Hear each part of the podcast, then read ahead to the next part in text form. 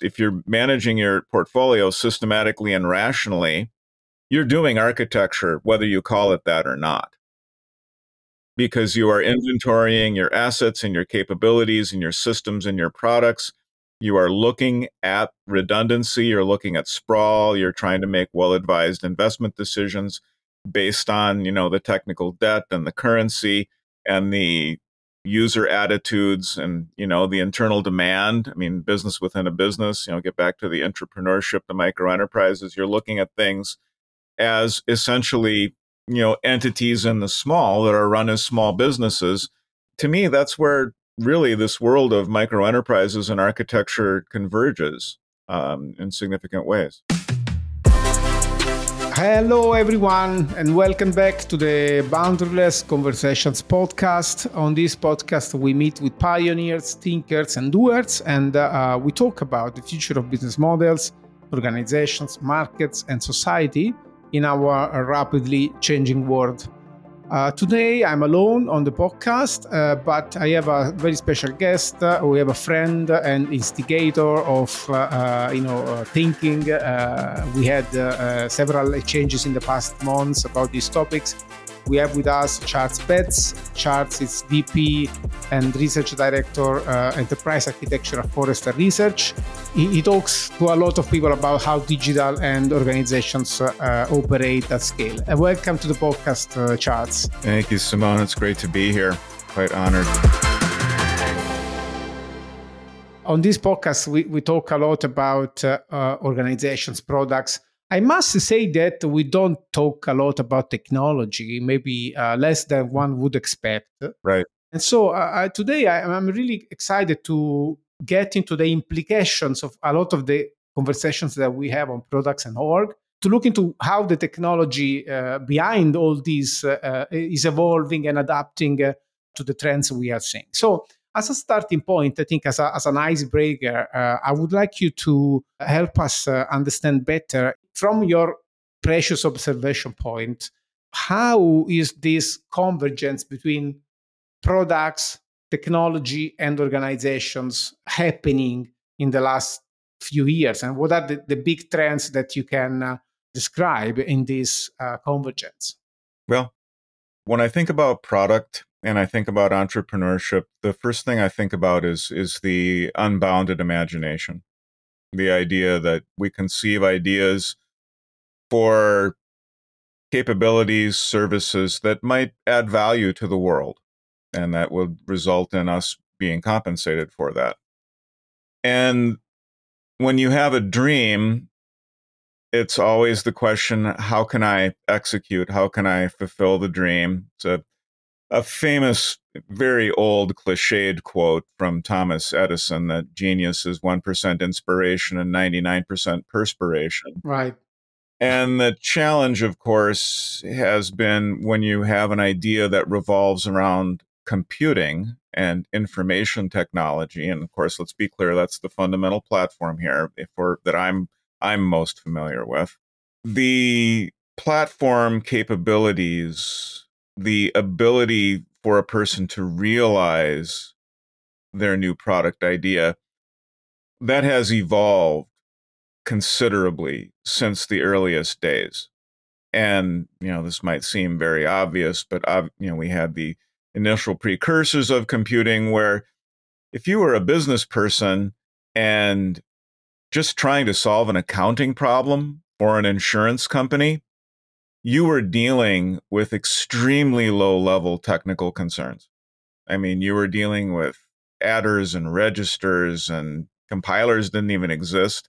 And I'm being very specific. I'm talking about the experiences of a cat named Edmund Berkeley, who was the founder of the Association for Computing Machinery. You read some of the initial work he was trying to do for prudential insurance. And you're like, oh my gosh, this guy had to go way down the rabbit hole because mm-hmm. we didn't have cloud. we didn't mm-hmm. even have compilers. We didn't have high level languages. I mean, you're dealing with the digital equivalent of, of gears in an adding machine and trying to get them to work. And he thought there was value there because that was essentially how it started. You know, people came back from World War II where they'd seen these machines breaking codes and calculating artillery trajectories and are like, you know, there's probably some value here for business. And similar things happened in the UK. Well, we went through the whole history, and I don't want to go into a huge history lesson mainframe and distributed computing and then cloud. And there I've just kind of casually summarized, you know, 60 years. But the, the overall trend has been a continual reduction of the friction.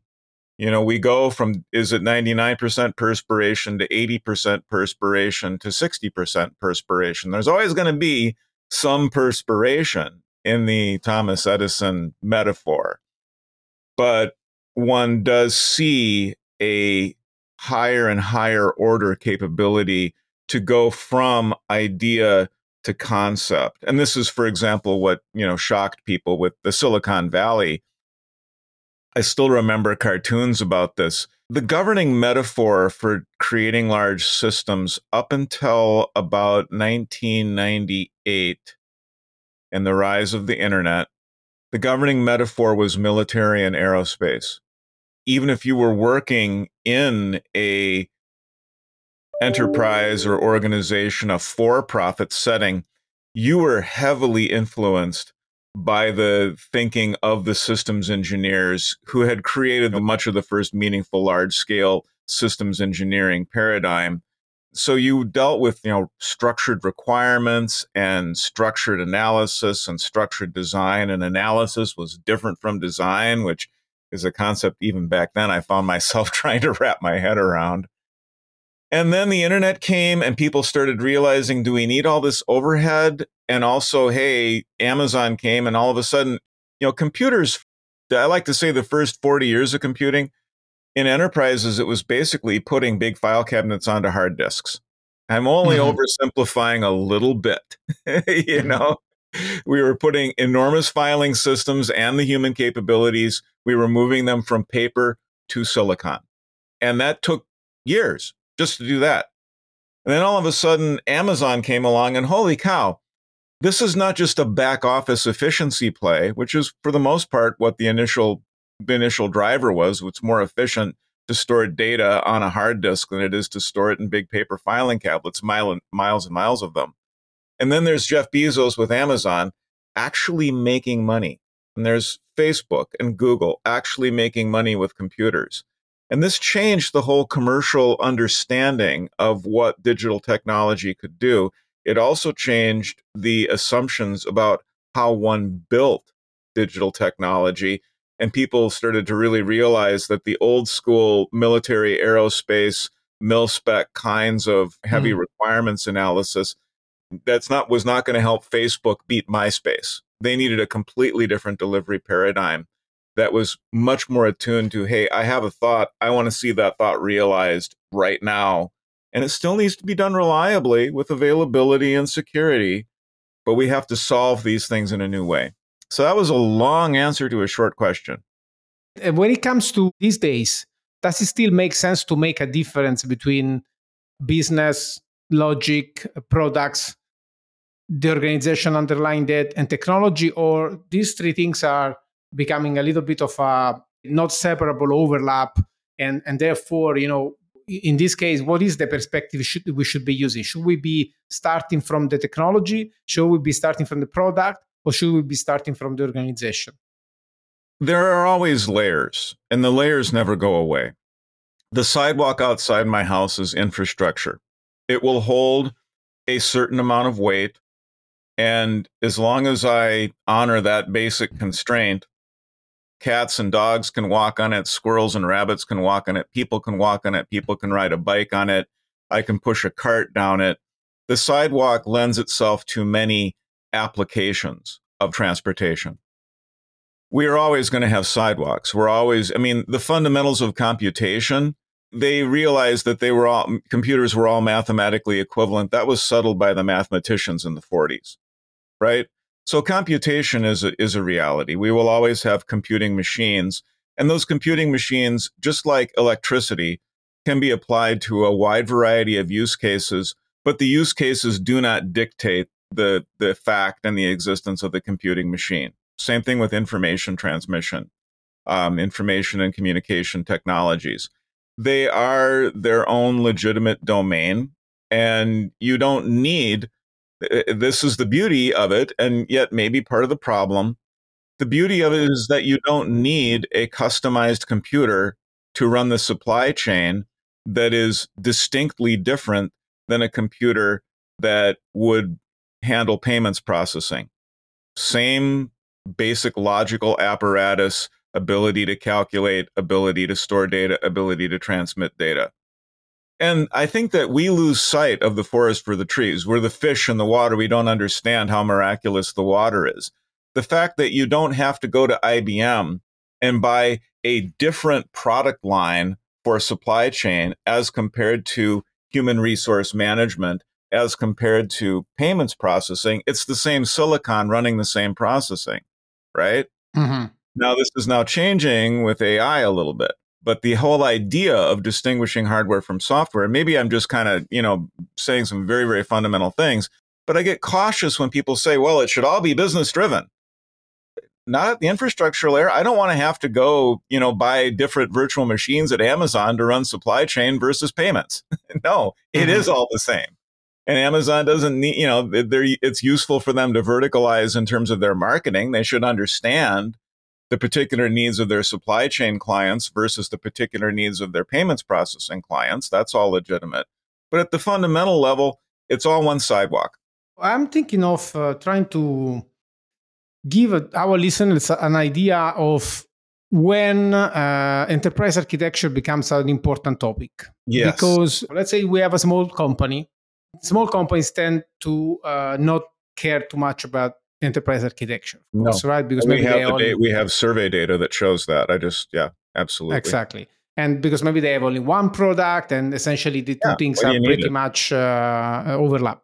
But at some point, companies grow. And uh, this is one of the key topics we are researching at the moment, right? And mm-hmm. our big belief at Boundaryless, especially, that uh, is that uh, uh, in the future or in the present, maybe, you can grow largely by diversifying your portfolio. Mm-hmm. Okay, because people want variety, technology has been lowering barriers, modularity is on the rise, AI is coming up as the universal duct tape that can put everything together. So, in this dynamic that brings one company to empower more, and you know that we are very uh, famously fans of the idea of micro entrepreneurial units. So, yep. Yep. You know, pushing that. a lot of freedom into the product teams that can create their own stuff, their own architectures. So, what's the meaning of enterprise architecture in a world that is no more bureaucratic, is much more mm-hmm. decentralized? That's one question that maybe I feel we should be answering. Absolutely, absolutely. And enterprise architecture has a, a is notorious for being solved with bureaucratic mechanisms. So what we have to do is we have to get back to first principles. And I think in some ways we almost get back to things like the theory of the firm, the whole micro entrepreneurship. Of course, and you've had some great economic thinkers on this on this podcast, people who understand, you know, fundamentals of economics and strategic management. I've listened with with great interest for years now. So I would say that ultimately there is no enterprise architecture for the economy you know, other than maybe the regulatory and uh, market apparatus. The basic architecture is okay, well, we can exchange payments, and then if things go wrong, there's a, a, a, legal system. We honor contracts. We have civil lawsuits if we need. We have criminal law if we need it. That's the architecture of the market. But nobody goes around telling people, well, you should be consistent in how you do X. We also, even in the broader market, have certain standards now, the standards are not necessarily legally enforced, but they take on a certain role of that if you want to buy and sell electrical power, you are going to follow, eh, no one's going to buy or sell your electrical power unless you follow these protocols, unless you offer your, your, your product in, you know, in these increments with this voltage, with this wattage, using these particular physical forms to connect it we see those kinds of dynamics playing out even in a micro entrepreneurial ecosystem. It's it can't be a free for all, right? Now let's look at a large enterprise. I've dealt with this. I've I worked at a bank where we had 85 different P&Ls. So, you know, micro enterprises, well, I mean, the P&L is kind of the proto micro enterprise, right? Yes. every one of these P&Ls had a different attitude and a different stance towards the central services. And it really becomes a question of, to some degree, shared governance, and then to another degree, shared service. And so as you look at how digital organizations scale within the boundaries of a firm, and the whole theory of the firm, you reduce transaction costs by having kind of a, a gated boundary around the firm. Now that doesn't mean that you know you can't take an internal capability and start to externalize it, but in general the theory is is if we have a set of internal micro enterprises, but we still have they still have a, a broader boundary around them, that this is beneficial and that this swarm of micro enterprises will grow more efficiently and can leverage certain common capabilities. Well, right there, you have the germination of the enterprise architecture demand problem conundrum. And we want to see things more volu- voluntary and less command and control, but that's always been a tension. I mean, even you know 20 years ago when i first started to see enterprise architecture it was very obvious to me that enterprise architecture sometimes got its way and sometimes didn't you know there was always a negotiation now can enterprise architecture be very bureaucratic and top down yes and that's the in, in general, that plays out through a process called architecture review. And this is the classic process everybody hates.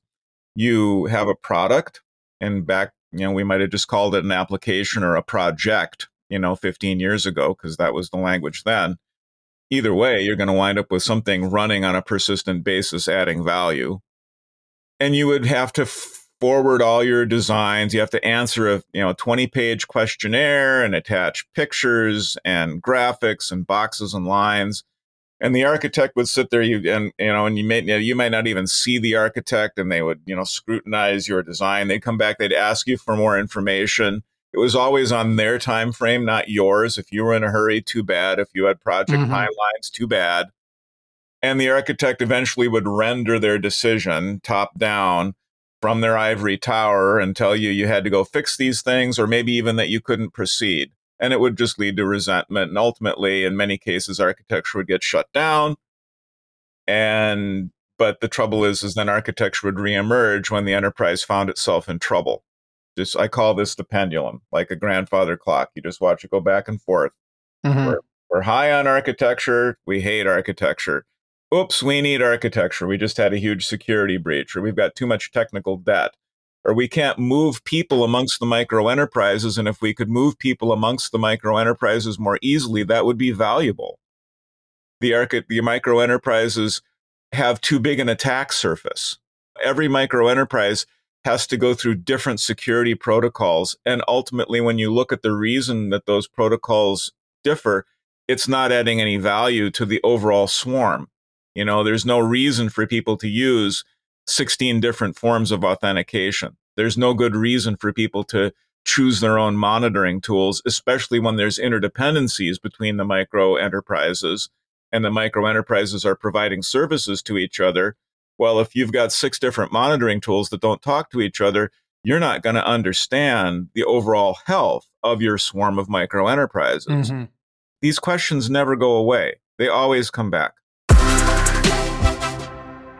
first you spoke about architecture as a mediation layer some type some kind of mediation layer. You spoke about protocols yeah. like basic architectures you know uh, language.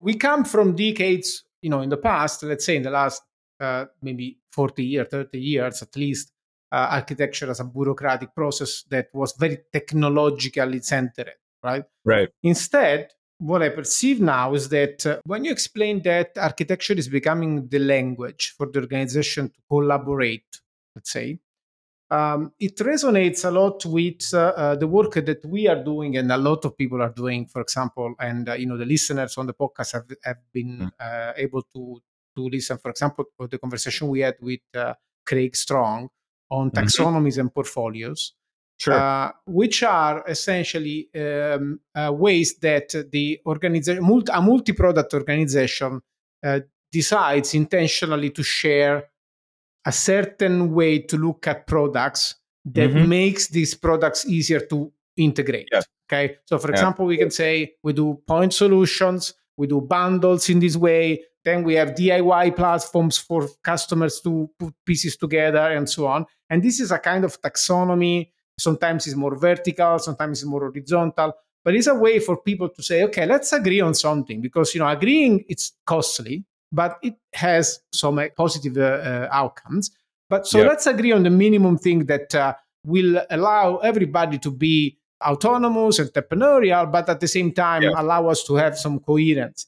And uh, another point that is emerging for me is that uh, when you bring up topics such as compliance, security, mm-hmm. which are things that, uh, ironically enough, people tend to uh, value a lot as a consumer, as a customer, mm-hmm. yes. and value very little as a, as a developer, as a producer, as an inventor, let's say. Know, when we invent things, we don't want to care about security. Who cares?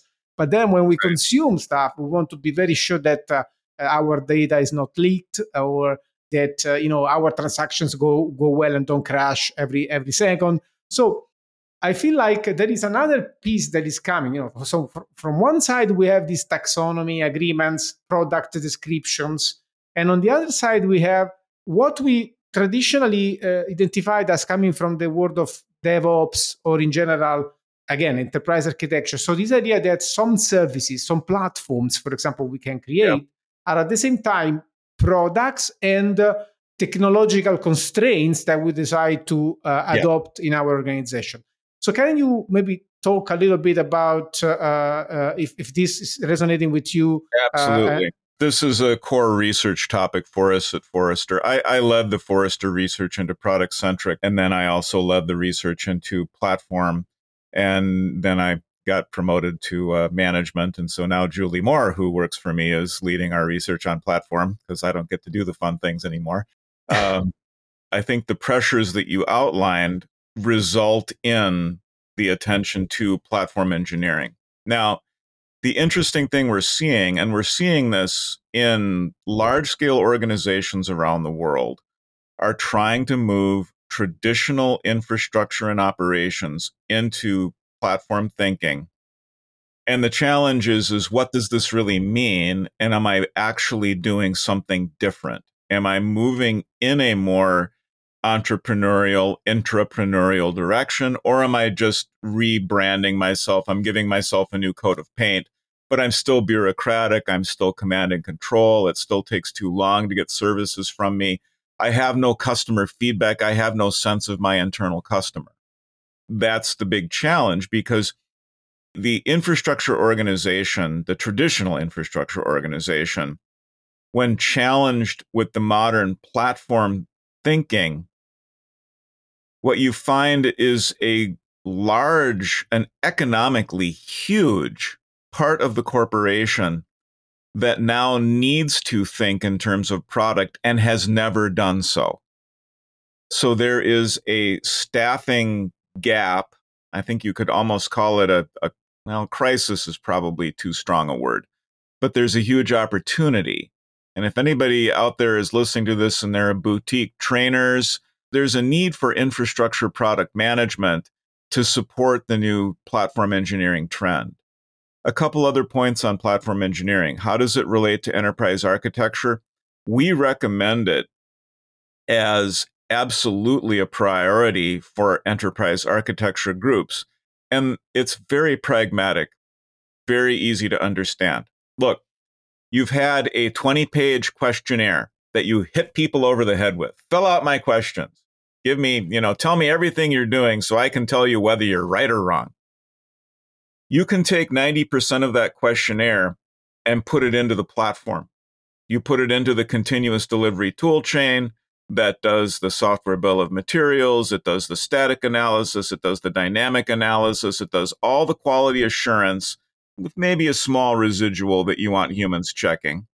And then the target of that continuous delivery pipeline is a defined cloud platform that solves for monitoring, security, segmentation. Well, that's, you know, again, that's going to be performance and security, backup, all of the things that developers hate to talk about and hate to think about. It's just all there. And then the conversation with the product leads, it goes like this you say, well, if you want to go build all your own infrastructure, you want to go source every last component, you want to source your own compute, your own network, your own security, you want to source your own architecture engineering at the infrastructure level, you're fine. You're free to go do that because we're an entrepreneurial organization. And you can take six months to do that. And then you're still going to be subject to, at the very least, security, you know, overviews because we're not going to allow you to deploy it and leak data all over the world. Or you can offer your budget code to the platform team, and your developers can be writing code tomorrow on a predefined, highly secure stack with all of the infrastructure taken care of. And at that point, if you have good entrepreneurial thinkers, they're going to be thinking in terms of the commercial challenge that they're faced with. Six months of delay with an uncertain outcome, or start developing code tomorrow. I know which I would choose. Unless, of course, I'm developing net new Gen AI capabilities and the platform is not there. In which case, yes, I need to go build infrastructure and figure out a whole bunch of lower level stuff. This might seem very simple, but it has taken Simone, it has taken us decades to get here. And I still talk to organizations where people say, yeah, you know, people just seem to like to play with toys. You know, they want to go build low level stuff. That's what they've done their whole life. They're used to doing it, and we're still struggling to get people to buy into the platforms. It's fascinating because as I was listening to you, I was thinking that um, all this conversation around the platform organization that we are listening. So, for example, I was listen, I was reading a, a blog post, uh, an article uh, that uh, came out in October from BCG called "Platforms Why Now," and uh, they really they were really making the case for the platform organization, which is essentially what we're talking about. So, yep. shared services, micro enterprises, and so on. And uh, I, I feel like really it makes no sense to talk about tech and org as two separate things Okay. Mm-hmm. If you think about uh, um, what's happening in uh, in tech now, everything is an API, everything is pluggable. You you can right. compose things and so on. And if we kind of think about what Bezos did, uh, like 15 years ago, very uh, maybe maybe less. I think it was early 2010, something like that, or maybe earlier, uh, when we enforced the API mandate. Mm-hmm. And he said, you know, teams can interact with each other only through APIs or yes. more generally a service oriented architecture, say. Yes. He was basically saying our company, our organization is technology. Okay. We are right. a technology organization. And so suddenly and fascinating as well, uh, when you transform a social interface into a technological mm-hmm. interface, you overcome the limitation of your company. So everything starts to be, it starts to, le- to make less sense to consider who you can collaborate with only inside your organization. You, you start mm-hmm. to be mm-hmm. okay. You know, if there is right. an interface here, the interface is secure, I can collaborate with anyone. At first, I was thinking, okay, in this situation, okay, aren't big players uh, uh, disadvantaged? Okay, why? Because of course, you know, if everything is modular, you tend to think that uh, being a big company, it slows you down. You know, so it's, it's very problematic to do 10 different modules as an organization, as a large organization, versus the nimbleness and capability of a small team to create uh, a modular product and bring it to the market. But suddenly, uh, as you were talking, uh, I, I, was making this connection and said, you know, but maybe if uh, instead of having to take care of security, scalability, and, and a few other elements when I create a product as a small team, which is going to mm-hmm. is going to drain a lot of my energy and and uh, yeah, money so and so on. Maybe at the end of the day, a, a, big company that really succeeds to create this enabling infrastructure, enabling architecture, yeah, can generate uh, uh, much faster innovations because the teams can uh, innovate at a product level without having to take care of security, compliance, scalability, and so on. Is it does it make sense? Yeah, no, abs- absolutely. And I think that you know the challenge then for the startups is um, how to quickly assemble that infrastructure out of readily available components. There are still smaller organizations. You know, most of the components that I'm mentioning are readily available via the large cloud providers. The challenge that the small players run into is you have as you say, if you start to expand by differentiating, you create your first product.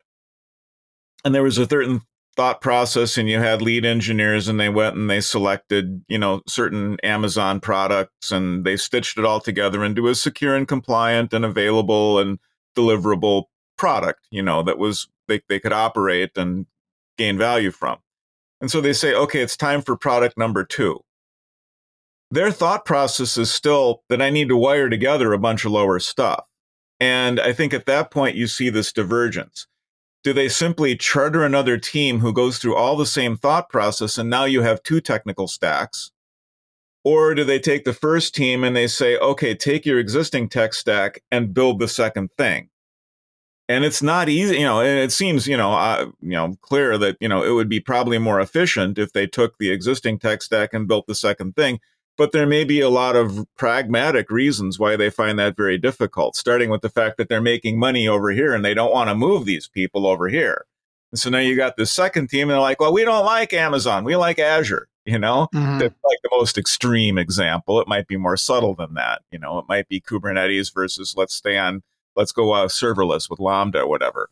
Um, but you start to see the emergence of variation and as soon as you start seeing that emergence of variation, especially if it's not really adding value, and this is where the technologists they will fight bitterly. They will say, "Well, my assessment of the business dynamics are that this product needs to have serverless architecture. It needs to run on Lambda. It can't run on Kubernetes with traditional code." And then you're in a world of debate and argument and passion and then the question is, as well, would it run adequately on Kubernetes? Well, yeah, but it wouldn't be perfect. It doesn't meet my complete vision.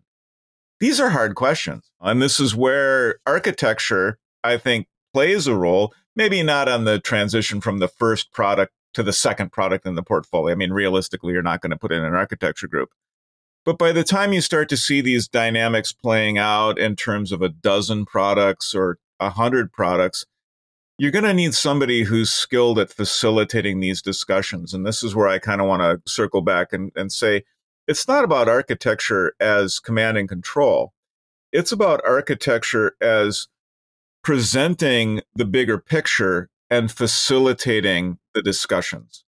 And I definitely think that all architects should be skilled in group process and facilitation they should be familiar with the work of is it the Harvard negotiation project, the, the getting to yes people.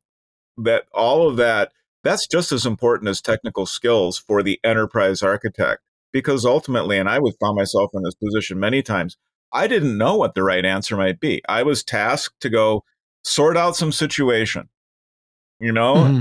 the last thing my manager told me and this was 15 years ago in banking you know i mean let's, let's get past the caricature I didn't walk in and say, "Oh, I know everything and I'm going to tell you people what to do." That wasn't going to work. It wasn't going to work then. It certainly wouldn't work now. But I was there as the designated facilitator and person whose job it was to kind of be the diplomat and try and get to some alignment and agreement. And that's mm-hmm. the part of architecture that I think is is underappreciated and yet that good architects have always done. You know? And this is another reason why architecture doesn't go away. You find its scale that you need a cadre or a core of people who can do that kind of thing. And it's an essential, as you say, a, a mediation layer. I love that term. Hey, you are listening to this episode on an audio only version. Get the best of the experience by watching these and other episodes in video on YouTube. Go to YouTube and search for Boundaryless Conversations, or just take your browser and write blss.io slash BCPY, all capital letters, and you get there. On YouTube, you'll be able to subscribe to our channel and get notifications when new episodes are released. Another topic that came to my mind is that, you know, if we agree that uh, large enterprises may have an advantage versus smaller players uh, once they create yeah. uh, a mm-hmm. level playing field that uh, uh, grants their teams uh, full capacity of innovation without having to deal with uh, the implications in terms of security or data management or cl- or you know scalability and so on. Yes. Uh, on the other side, I'm thinking that uh, you know you also mentioned that, uh, um, for example, there is a an emerging movement around what uh, people call uh, digital public infrastructures. So mm-hmm. not not only policymakers are making policy, but they're also making infrastructure. For example, if you talk about what's happening in India, right? When you mm-hmm. have infrastructures for commerce, infrastructure for yeah. payments, and so on. I see that as a first threat for large enterprises, like the mm-hmm. public mm-hmm. players that are moving into building infrastructure, right? On the other side, you have a threat that is coming directly from the big uh, uh, commodity players like Amazon, Azure, and so on. Mm-hmm. I see the possibility that uh, uh, these big players or public players kind of eat the cake of the enterprise and create this secure level playing field. Because, you know, for example, there can be the government of India. You know, we had Arvind Gupta on the podcast saying, we're going to take care of uh, uh, data uh, identity and uh, you know uh, data access data portability mm-hmm. and compliance and security so startups let's innovate we're going to take care of the security of the thing and again these are threats for large companies but at the same time uh, when you talk about the architects as facilitators mediators and and um, you, you, know, in the preparatory conversation, you brought up this perspective of uh, systems of systems. You know, so the mm-hmm. the necessity for architects to embrace a certain uh, systems thinking approach and uh, being able to kind of put all the stakeholders on the same place. I feel like the the ultimate value of an architecture will be to communicate to the customer a certain coherence of uh, uh, service and brand um, so that the customer might uh, choose intentionally to work or to use the services of a certain enterprise versus the mm-hmm. market because of a certain legibility of a certain mm-hmm. type of uh, narrative or communication or information yep. architecture so is the work of architects moving away from technology and increasingly moving into customer needs um, yeah. and and you know explaining uh, uh, taxonomizing and ontologies that can you know facilitate yep. the customer engagement? Absolutely. And that's that's always been a part of architecture. I mean in architecture we use a very very classic old model called bdat bdat it stands for business data application and technology you know some people think that we should move past it i think it's still a useful construct business architecture does include analysis of capabilities and value streams. Data architecture is not just physical databases. In fact, that's where it ends. Data architecture, properly understood, starts with the ontology. Managing the ontology, managing the enterprise vocabulary is absolutely essential. I remember still when I was at, at, at Target Corporation, the famous US retailer, the uh, lead the lead data architect, one of the early conversations with him had to do with a, a database attribute. And I uh, had used the word price, or somebody had suggested the word price. And he said, no. In retail, we have two numbers we have cost, and then we have the word retail. Cost is what we paid for the razor blade. Retail is what we sell it at. The word price does not appear anywhere in our data model. And that was not a technical discussion. That was an ontology discussion. He was schooling me in the correct ontology of large scale merchandising retail. So, yes, architects to some extent have always played that role. And that, that, that conversation happened 15, 25 years ago. I'm getting old, right? Um, so yes, architecture's always had that ontology, standardization, stabilization, and this is why it also serves, you know, why it, it is positioned as a mediating layer because you work at the system of systems level. You socialize certain terminologies. A capability map is nothing more than a way to socialize certain terminologies and make sense of a complex uh, ecosystem in terms that everybody at least grudgingly acquiesces to. I'm not going to say that people enthusiastically agree, but typically the capability map is it's at least a common map that people can start with. It's fascinating because uh, I was talking to Alex Komoroske uh, a few weeks ago, and uh, I-, said that uh, there's a lot of excitement in uh, in AI and uh, what AI can do, for example, to reduce our need to comply with standards, for example, right? Because being this magic duct tape that can put pieces together, we, we kind of don't care anymore about standards. We do our own thing, and the AI will sort out how to connect stuff, right? At the same time, I feel like in a world that uh, makes things more easily pluggable, you know, there's a lot of adapters you can use, wrappers, no code, AI, whatever. My intuition was that uh, um, it makes agreements on shared significance and meaning and ontologies more important in, in, instead of less important. Okay, more intentionally agreeing may bear uh, fruits.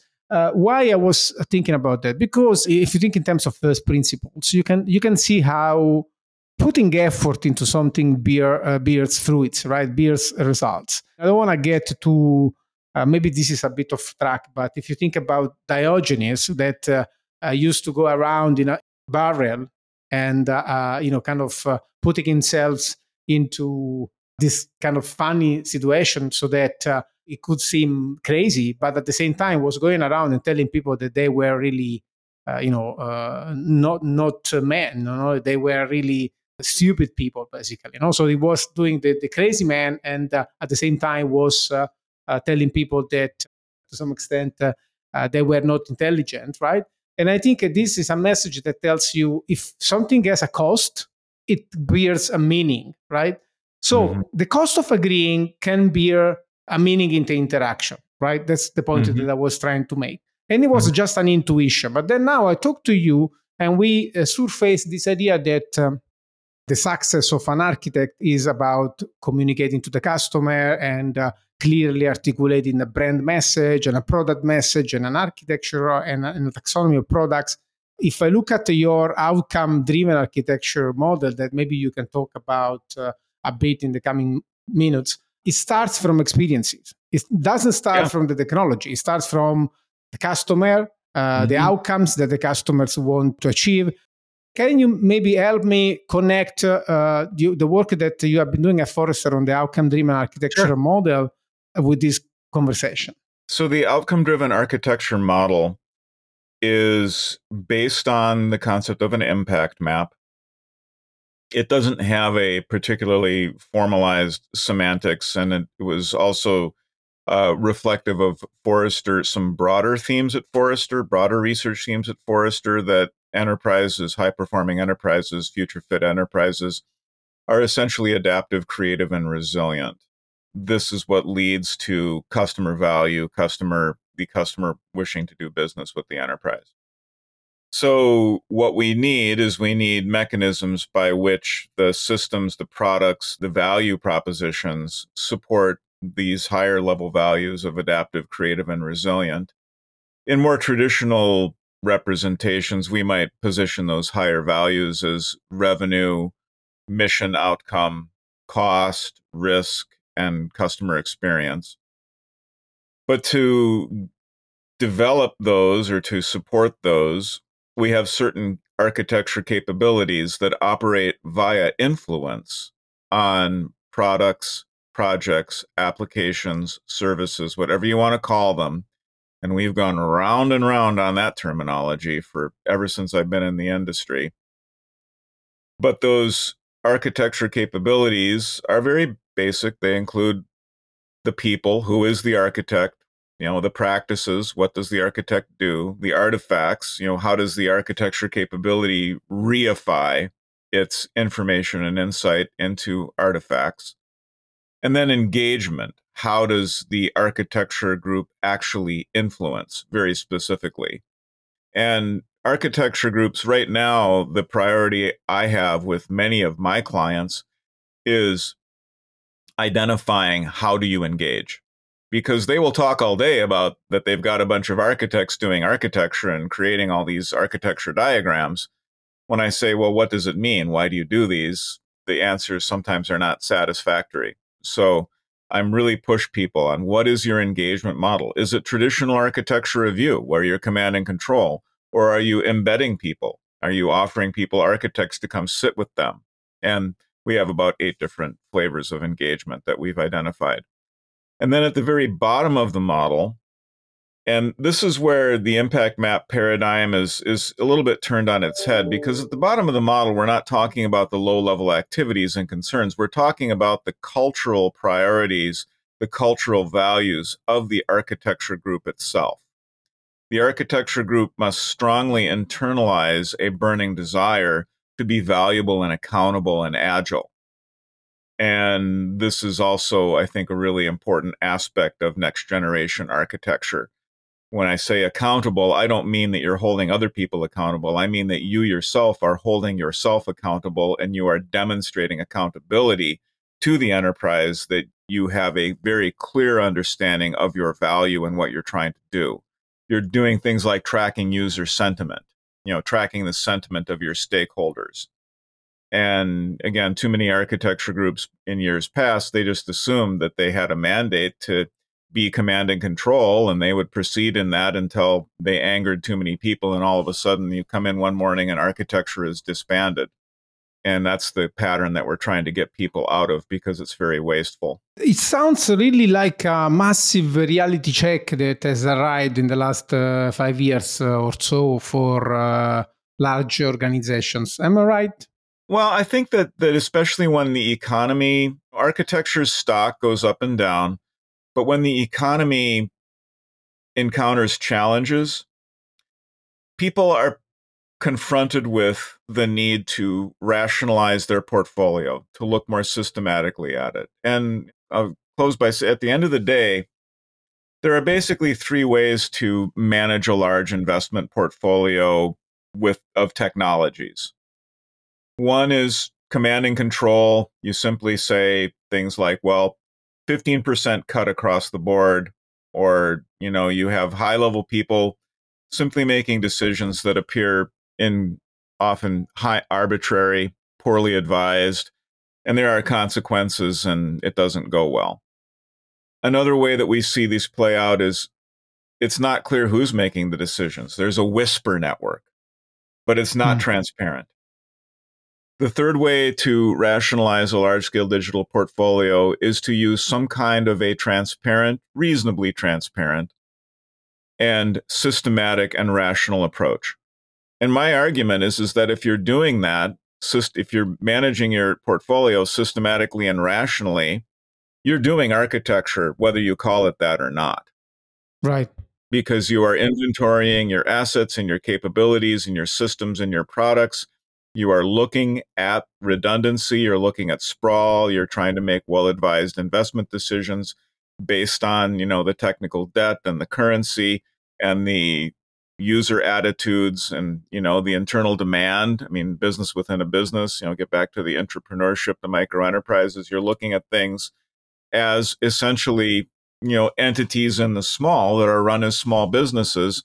To me, that's where really this world of micro enterprises and architecture converges um, in significant ways. Looks like uh, enterprise architecture is embracing a real architectural approach. So something mm-hmm. that is based rather than in command and control, which doesn't sound like architecture at all, into something that is much based into creating constraints so that uh, teams can uh, engage and uh, generate value because uh, yep. if you cannot generate value in a world of today it yep. doesn't work it's no more like 20 years ago or 15 years ago so mm-hmm. i think we are really seeing a reckoning of the profession of an architect uh, which is a, a, kind of a convergence of uh, being able to create shared agreements and facilitate uh, shared languages and uh, creating enabling constraints rather than coming from a technological, uh, I would say, supremacy perspective and saying, you have to do this, you have to do that, because uh, otherwise there would be too much risk that we don't want to manage. Essentially, the world is pushing for a much different approach, and it looks like that yeah. uh, the architecture community is finally embracing that approach. And interestingly, I think uh, it's taking more a more important role in the organization rather than uh, being you know more limited. Basically the transition from a bureaucratic top down perspective into an enabling value driven perspective has increased the, the importance of enterprise architecture rather than decrease it. One would hope so. And you know we're we we hear various stories from across the industry but in in general you know we know that a majority of large organizations continue to invest in the practice and support it. And I think mm-hmm. for all the reasons we've discussed here today. Charles, it's been a, a, a, fantastic conversation. Before we, we close, would you like to maybe share a couple of breadcrumbs sure. to our audience? Yeah. Um, so, one in particular, there is a man named uh, uh, Dean Meyer uh, who has been writing about intrapreneurship and micro enterprise philosophy for a long, long time. And his most recent book is kind of the culmination of his journey. It's called uh, How Organizations Should Work by uh, full name is N.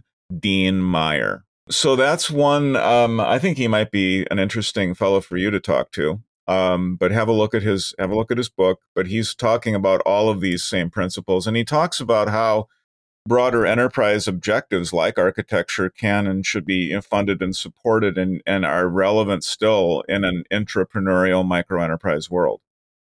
And the other person who I think you might be familiar with is uh, Don Reinertsen, who has written just tremendously authoritative and rigorous books on thinking about product management from a lean perspective.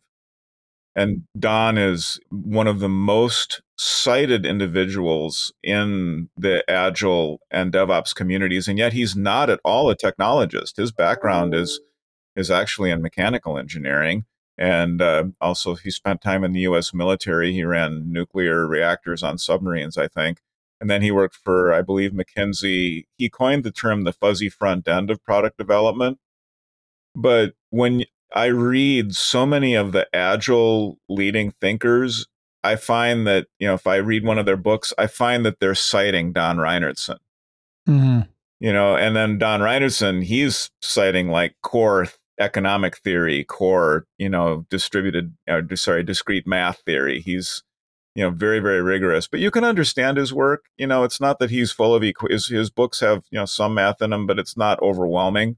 It's generally understandable and um, I think he's he yeah he's he has had so much influence that that kind of operating behind the scenes. Thank you so much. I think uh, our listeners often appreciate this uh, deep connection with first principles. So I think this book uh, sounds like an interesting book for our audience. Yeah, and Don, yeah, Don would be an awesome guest on your program. Absolutely. Yes, we will. We will ponder. So thank you so much okay. for the su- guest suggestions as well. Um, I yep. mean, again, Charles, uh, it's been a pleasure to have you. I think we managed to talk about a few very deep uh, questions around uh, enterprise architecture, and uh, uh, we are we have been stretching the concept quite a lot. So I'm very happy for the for the conversation. I hope you also enjoyed. Yes, absolutely. Yeah. I'll great great to have a great to talk with you this morning and thank you again for having me on. I'm i'm honored given you know some of the folks you've had on this podcast. So thank thanks very thank much. thank you so much. And uh, i really encourage our listeners to follow your work. You're always uh, very great updates on this topic. For our listeners, don't forget to head to uh, boundaryless.io slash resources slash podcast where you can find uh, uh, Charles' uh, interview and you can find a transcript and all the links to the breadcrumbs and other things that uh, uh, Charles mentioned during the conversation. Until we speak again, remember to think boundaryless.